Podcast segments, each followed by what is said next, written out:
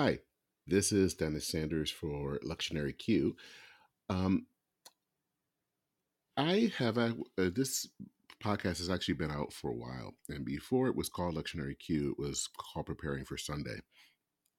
And I did it from I think the first half of this year, and then um, took the summer off and came back, and uh, which was not this week but the prior week. Um, for preparing for Sunday and um, for September 11th. And so I decided I wanted to kind of repost it because it was up before I was preparing for Sunday, and um, I wanted to have it now included in Lectionary Q.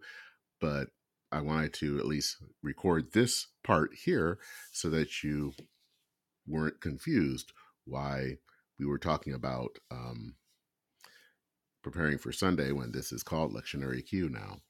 But um, so this is actually last week's episode. So um, I hope that this is maybe some help to you, and especially it, even if you aren't following the lectionary, maybe this is uh, could be used as a um, devotional or a time for prayer or a time to even reflect if you've heard the text already and want to hear more.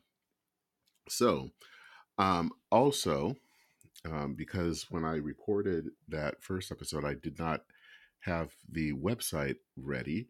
Uh, that is now up and running. Um, so if you want to um, go to the website, and that's also where I have sometimes the questions and the videos. Um, it's on Substack, so it's lectionaryq.substack.com. And that's where uh, you will find um, from now on the podcasts as well as the questions and the video uh, going here on forward. So with that, let us listen to the September 11th episode when it was still preparing for Sunday, but of course, this is Lectionary Q. Um, take care, everyone. Godspeed. One,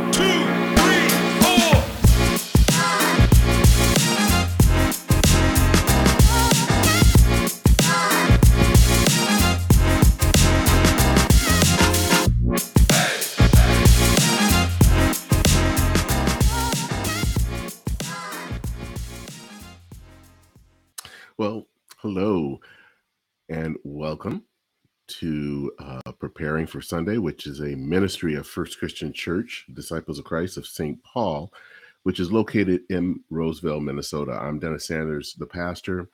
Um, we're back after um, a hiatus. We took um, Preparing for Sunday, took the summer off, which was a good thing. My congregation was quite busy. Um, and um, we were had sold our building in May, and then had to try to move um, some accumulated years of things we accumulated over the 25 years that we were at that location in Mahtomedi and moved um, where we are now, which is at a temporary space um, with a um, ELCA or Evangelical Lutheran Church um, in America uh, congregation in Roseville, Minnesota. And for those of you who don't live um, in the Twin Cities, um, Roseville is a suburb, um, inner ring suburb, just north of Minneapolis and St. Paul. So it's fall. We're kind of settling into that fall groove, going back to school. Our kind of our work patterns are, are adjusting. Um, so it means that it's time to get back to preparing for Sunday. So if you have not watched this before, um, preparing for Sunday is a weekly time um, to kind of get ready for Sunday worship. Um, this is based on the Revised Common Lectionary.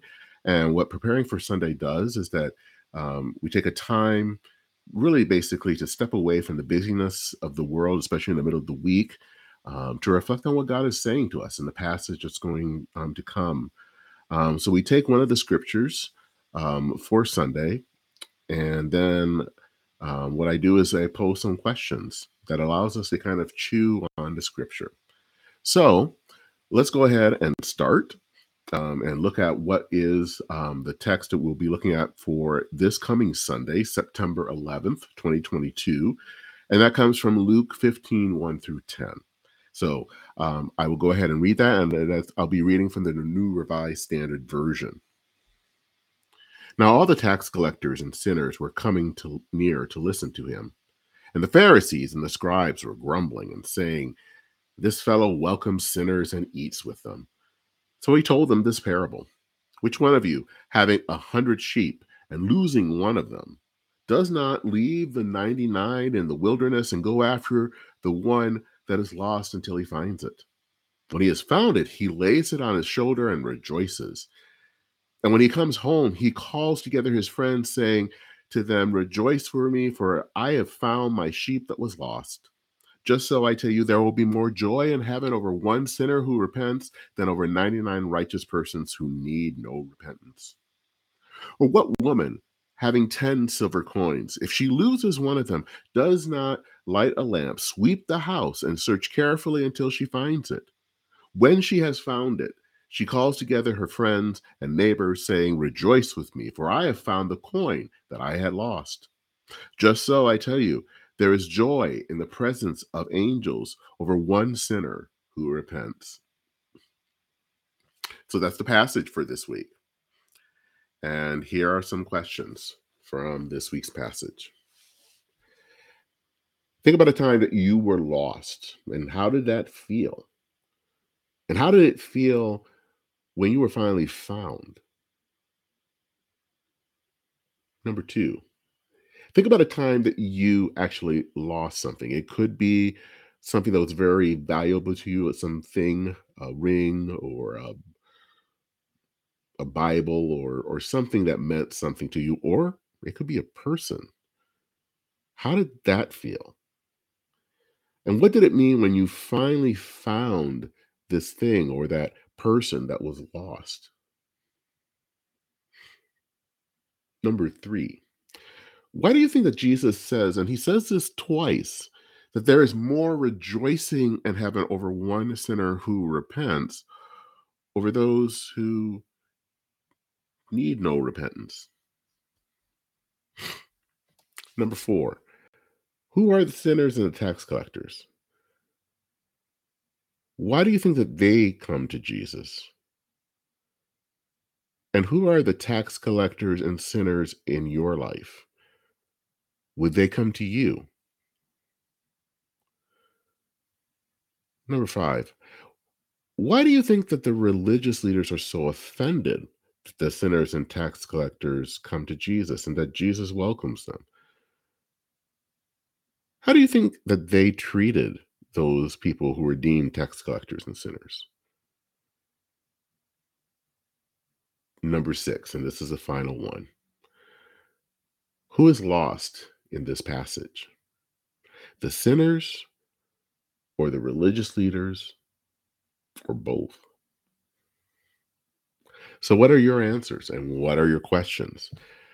If you feel brave enough, um, send me your thoughts um, you can send them by email to info at fccstpaul.org. If you didn't get that, don't worry. It'll be in um, the the show notes. I want to close by offering this prayer, which is from the um, pastor Christoph Blumhardt. Um, and thank you to Plough Magazine, which is where I got this from. Lord our God, Remind us again and again of what you have done in our hearts and lives to make us certain of the resurrection. Help us to live in this certainty and to hold fast to everything good and great which you bring into our lives. Grant us the assurance that we are gaining ground in the battle for the redemption of those who are still in darkness and in the shadow of death. May we find joy in, in what we have here and now.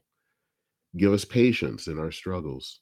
Give us hope for all that has gone wrong, because even what is in darkness is still in your hands.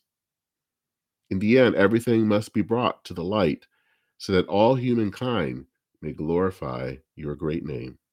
Amen.